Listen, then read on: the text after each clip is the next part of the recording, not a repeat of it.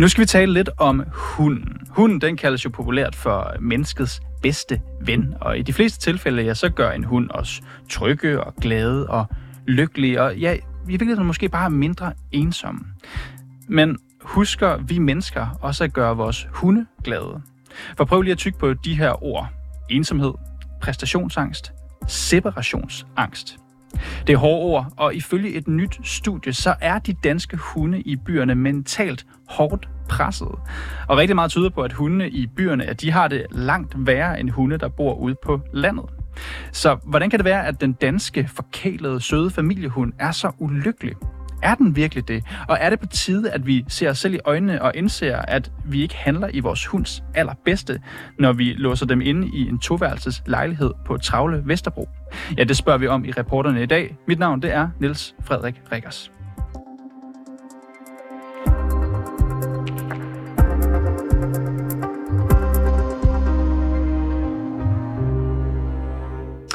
Ja, man kan godt sige, at den moderne hund, den ikke altid lever i sus og dus. Den døjer med både angst og ensomhed, lyder det altså i et nyt studie. Og i den forbindelse kan jeg sige velkommen til dig, Iben Meier. Velkommen til. Tak skal du have. Du er forsker i dyrevelfærd på Københavns Universitet, og du er bag forskerprojektet her, der handler om forskellen på dyrevelfærd for den moderne hund og hunden på landet. Mm. I Maja, jeg var lige inde på øh, Dansk Hunderegister for at se, hvor mange hunde der er i Danmark. Der står, der er mellem 800.000 og 850.000. Det kan være svært helt at holde styr på, fordi det kræver selvfølgelig, at hundeejerne de melder det ind. Men det er jo en stor mængde hunde. Hvad mm. døjer familiehunden med i dagens Danmark? Jeg vil, godt, jeg vil godt starte med at slå fast, at på mange måder har vores familiehunde, vores moderne familiehunde, det er rigtig godt. Altså, de får smadret god dyrlægebehandling og vældig godt foder, og folk bruger mange penge på dem. Men det, som vi jo prøver at diskutere lidt i den her artikel, det er, at de har også nogle velfærdsproblemer, og de velfærdsproblemer er langt hen ad vejen knyttet op på, at vi har nogle meget høje forventninger til de her dyr, som måske ikke altid passer så godt med, hvor hunden stammer fra. Og derfor sammenligner vi også med med de her vildlevende hunde, øh, som jo har deres egne velfærdsproblemer, som handler mere om sygdom og underernæring osv., men som lever et mere frit liv. Så er problemet, at hundene er ulykkelige, eller at menneskene, der ejer dem, har nogle forkerte forventninger til hundene? Jeg tror, de to ting hænger sammen. Så vi har nogle, vi har nogle forventninger omkring, at hunde kan være alene hjemme en stor del af dagen, og det er der også rigtig mange hunde, der godt kan. Men men jeg tror, at vi nogle gange strammer den lidt i forhold til, hvor meget de er alene. Og der, og der findes altså en, en andel af hundene, som, som virkelig ikke har det godt med det, og som, som lider meget under det. Kan du prøve at beskrive. Øh, i mig, nu handler det her jo primært, eller blandt andet om øh, hunde, der bor i byen, og som altså ikke lever det optimale liv. Hvad, prøv at beskrive, hvad, hvad kan man gøre galt i forhold til at have sin hund for eksempel i storbyen? Jamen jeg tror, altså jeg ved ikke, hvad det er gået ud fra, at det, det, vi taler om det samme studie, som er fra sidste år. Men, men det, vi kigger på her, er jo øh, ikke nødvendigvis byhunde, men, men den moderne familiehund. Så det kan altså også godt være hunden ude på landet her i Danmark. Øhm, men det, som kan gå galt, er, at vi er, vi er væk fra dem 8 plus timer, fordi man, hvis man arbejder 8 timer, så kommer der også noget transport, og så skal man også lige handle og hente børn. Det er mange timer om dagen. Og godt nok sover hunden også mange timer om dagen, men, men, øh, men de skal også have noget aktivering. Øh, både fysisk motion, men også i høj grad mental stimulering. Så det vil sige, hvis de både er alene hjemme 8 timer om dagen, og så heller ikke får så meget underholdning, når man kommer hjem, så går det galt, så kommer de til at kede sig, de bliver frustreret, og så findes der altså den her andel af hunden, som, som bliver virkelig angste ved at være alene. Du siger det her med, at hundene bliver kede af det og frustreret angste. Mm. Hvordan kan man se det på en hund, som ikke kan fortælle, hvordan den har det? Jamen altså, når vi, når vi behandler separationsrelaterede problemer, så har vi jo ofte kamera på. Vi filmer dem simpelthen, og så kan man se alle de sige, signaler, som hunde udsender, som vi ved er forbundet med stress og angst. Øhm, de ryster måske, de har halen mellem benene, de kryber rundt og gør sig små, og de savler og halser og har ørerne tilbage, ryster. Øhm, men det er klart, det ser man jo ikke, hvis ikke man har videoovervågning på. Så nogle af de andre ting, man kan se, er, at hun måske har splittet det hele ad, når man kommer hjem.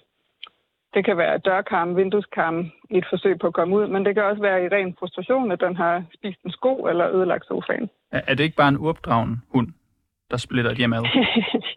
det kan godt være, jeg ved ikke, om man kan kalde uopdraget, men det kan godt være kedsomhed. Øhm, og, og det, i opdragelsen ligger der jo, at vi træner vores hunde til at kunne nogle ting, og det, det er jo præcis det, der er vigtigt, at vi skal også træne dem til at være alene, for det er ikke en naturlig ting for dem at være helt stil med det. Så det er noget, man skal tænke ind, når man får en valg, at man skal bruge noget tid på gradvist at vende den til at være alene, så den lærer det. Ligesom med alt muligt andre anden træning, at den skal lære at gå pænt i snor, og nu nævnte du selv det her med opdragelse, ikke? men det er en gradvis ting, man, man bruger noget tid på. Men de kan også godt blive frustreret og kede sig, og så kan det være lidt sjovt at, at tykke i en sko, eller eller ødelægge en sofa. Så det behøver ikke at være forbundet med angst. I Maja, nu øh, er jeg ikke selv øh, ejer af en hund. Det skyldes givetvis også, at jeg bor i en treværelseslejlighed på København, mm. eller i København. Men jeg mm. tænker, nu siger du det her med hunde, der bliver angste. Man kunne bruge et ord, udtryk som kede af det, for at menneskeligt gøre det en lille smule. Altså, mm-hmm. hvad, hvad, hvad er konsekvenserne ved det? Så fald, I så fald, at ens hund har det sådan. Ja, altså, øh, nogen lider i stillhed. det er dem, der ikke, hvor det ikke bliver oplevet eller opdaget. Rigtig mange hunde, som, som er ked af det, når de er alene hjemme, de, de hyler og gør og tuder, så er der som regel en nabo, der opdager det, hvis man bor i lejlighed. Men der er altså også dem, som lider i stillhed, hvor, hvor ejeren måske slet ikke er klar over, at det er et problem. Og det giver en nedsat velfærd. Øh, det, og hvis det er daglig stresspåvirkning, så kan det påvirke deres helbred. Ligesom det kan påvirke vores helbred, når vi er stresset. Bliver de syge, bliver nemmere syge, har svært ved at komme, så at de syge. Men det, men det giver jo også en dårligere livskvalitet. Er det et problem for os som samfund, at nogle hunde har det skidt? Om det er et samfundsproblem? Øhm, jeg, tror, jeg tror, det kan give nogle nabostryder nogle gange, for eksempel. Øh, jeg ved, at, at øh, har haft klienter, hvor, hvor naboer har klaget, og så er det blevet til nabostrid, men jeg ved ikke, om det er et samfundsproblem. Jeg synes jo, det er et samfundsproblem, når der er en større population af individer, som ikke har det godt. På den måde kan man godt sige det. Har, har vi for lidt respekt for vores hunde, simpelthen, i Danmark? Jeg tror, der er rigtig mange, der har stor respekt, og der er også rigtig mange, der gør et rigtig godt arbejde. Men der er også en stor andel af hundeejere, som måske har brug for at blive mindet om, hvad hunden er for en størrelse. Øhm, og, jeg, og jeg tror ikke, det er under vilje, fordi der er også studier, der viser, at, at langt, langt, langt størstedelen af alle hundeejere, det vigtigste for dem er, at deres hund er glad. Så det i virkeligheden handler mere om, at man ikke er klar over, hvad der skal til, for at den bliver glad. Øhm, og, jeg, og jeg tror, at vores forventninger blandt andet til det her med alenetid, men også vores forventninger til deres sociale evner, at de skal kunne hilse på alle, og alle børn skal kunne komme hen og klappe den, og de skal være glade for alle hunde med hundeskoven. Det er nogle urealistiske forventninger, som nogle gange giver problemer. Og i øhm. Maja, nu sagde du også, nu understreger du her, at det her studie handler selvfølgelig ikke kun om hunde i byerne, det er øh, familiehunde generelt i Danmark. Men jeg mm. står også her og kan, kan tænke lidt, at det i høj grad også handler om, at hundene, kan jeg høre på dig, også får for lidt plads. Altså, bliver vi simpelthen nødt til virkeligheden bare at sige, så kan vi ikke have hunde, for eksempel inde i, i store byer, hvor vi bor småt? Vi skal i hvert fald tænke os mere om, hvis vi bor i en stor by, og hvor vi bor småt. Og vi har et nyt studie, som ikke er publiceret endnu. Det er jo derfor, jeg blev lidt forvirret, at det sagde tidligere, det der med storby, som faktisk viser, at der er flere adfærdsproblemer, hvis man bor i lejlighed med sin hund. Men det er altså ikke publiceret endnu. Øhm, og, og det prøver vi selvfølgelig at spekulere i, hvad det er, der gør det. Øhm, det kan være, at der er mere larm, man kan blive utryg ved, eller at hvis man bor tættere. Det kan også være, at man har en anden livsstil, når man bor i lejlighed, man arbejder mere. Jeg ved det ikke. Øhm, men jeg tror, man skal, man, skal, man skal være endnu mere opmærksom på, hvad der skal til for at give et godt hundeliv, når man bor i lejlighed. Men hvordan, der hvordan løser man det? For, til. Fordi vi jo, vi jo, vi, de fleste af os er jo på arbejde mere eller mindre fra, fra noget, der minder om 9 til 16. Og, og ja. der, der kan hunden jo ikke gør så meget andet, end at være hjemme i lejligheden, medmindre man altså tager den med på arbejde. Det er, så vidt jeg ved, ikke alle steder, hvor det er, er tilladt. Så jeg står og tænker, er det i virkeligheden lidt force majeure her? Hvad, hvad kan man gøre? Du siger, at man skal overveje, hvad man kan gøre, men hvad kan man gøre? Man kan gøre meget. Altså, man kan... Det... Babysitter? Man kan få en babysitter, man kan få en hundelufter, som kommer og lufter hunden midt på dagen. Hvis hunden har decideret separationsangst, så er det ikke altid en løsning, fordi så bliver den bare ked af det, når hundelufteren går. Men, øh, og så skal man tænke, altså, så skal man tænke i at, at, at putte en masse god, god oplevelse på resten af tiden. Fordi hunde sover jo mange timer, måske op mod 16-18 timer på døgn. Så, så den kan jo godt hvile de otte timer, hvis den er tryg ved det. Men så skal der også være god underholdning, når man kommer hjem. Så skal man være sammen, man skal træne, man skal lege, man skal gå tur, man skal hygge sig med hunden. Så det ikke er otte timers alenetid plus otte timer for sig selv, mens ejeren er hjemme.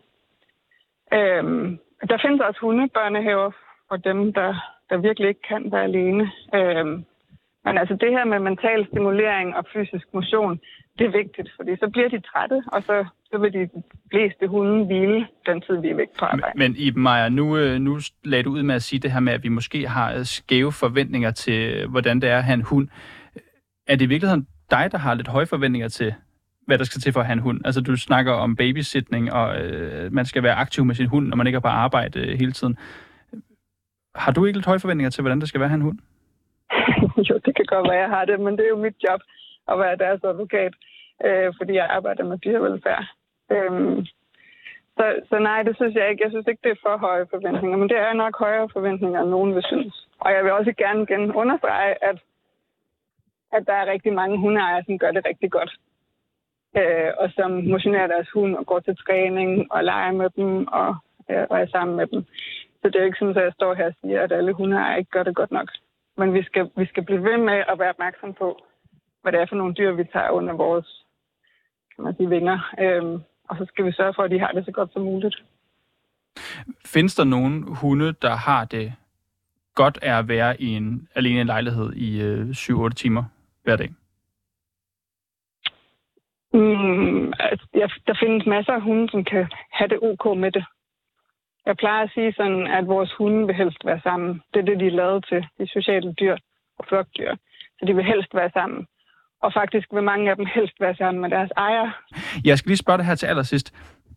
Det her med, at hunde, som I kan se, nogle af dem bliver øh, angste og, og næsten deprimeret, er det øh, noget, der er blevet værre? Jeg hører i hvert fald blandt mine kollegaer ude i praksis, at der er flere cases omkring det her, øh, end der plejer at være. Kan du høre mig? Jeg kan sagtens høre dig. Godt. Øhm, at der er flere cases, end der plejer at være, og der er nogen, der sætter det i forbindelse med, med covid-19 og vores nedlukningsperioder, hvor folk har været meget hjemme med deres hunde, og måske ikke har fået tænkt over at få trænet. Øhm, der er også flere, der har fået hund, så det kan også have noget med det at gøre. Øhm, det kan også være, at man er blevet mere opmærksom på problemet. Der er flere og flere, der også har videoovervågning, eller i hvert fald lydovervågning på deres hund, når den er alene hjemme. Så der er, noget, der, der er i hvert fald noget, der tyder på, at det er et problem, der fylder mere. Jeg ved ikke, om det er blevet værre, eller vi er bare blevet mere opmærksomme. Uanset hvad, Iben Meyer, forsker i dyrevelfærd på Københavns Universitet. Du skal i hvert fald have tak, fordi du kunne være med her i dag og fortælle lidt om det her projekt, I har været med til at lave. Jamen tak for det, Mark. Og bag den her historie stod altså Alexander Brøndum og mig, Linda Urban er producer. Redaktør det er Mille Ørsted, og mit navn det er Niels Frederik Rikkers.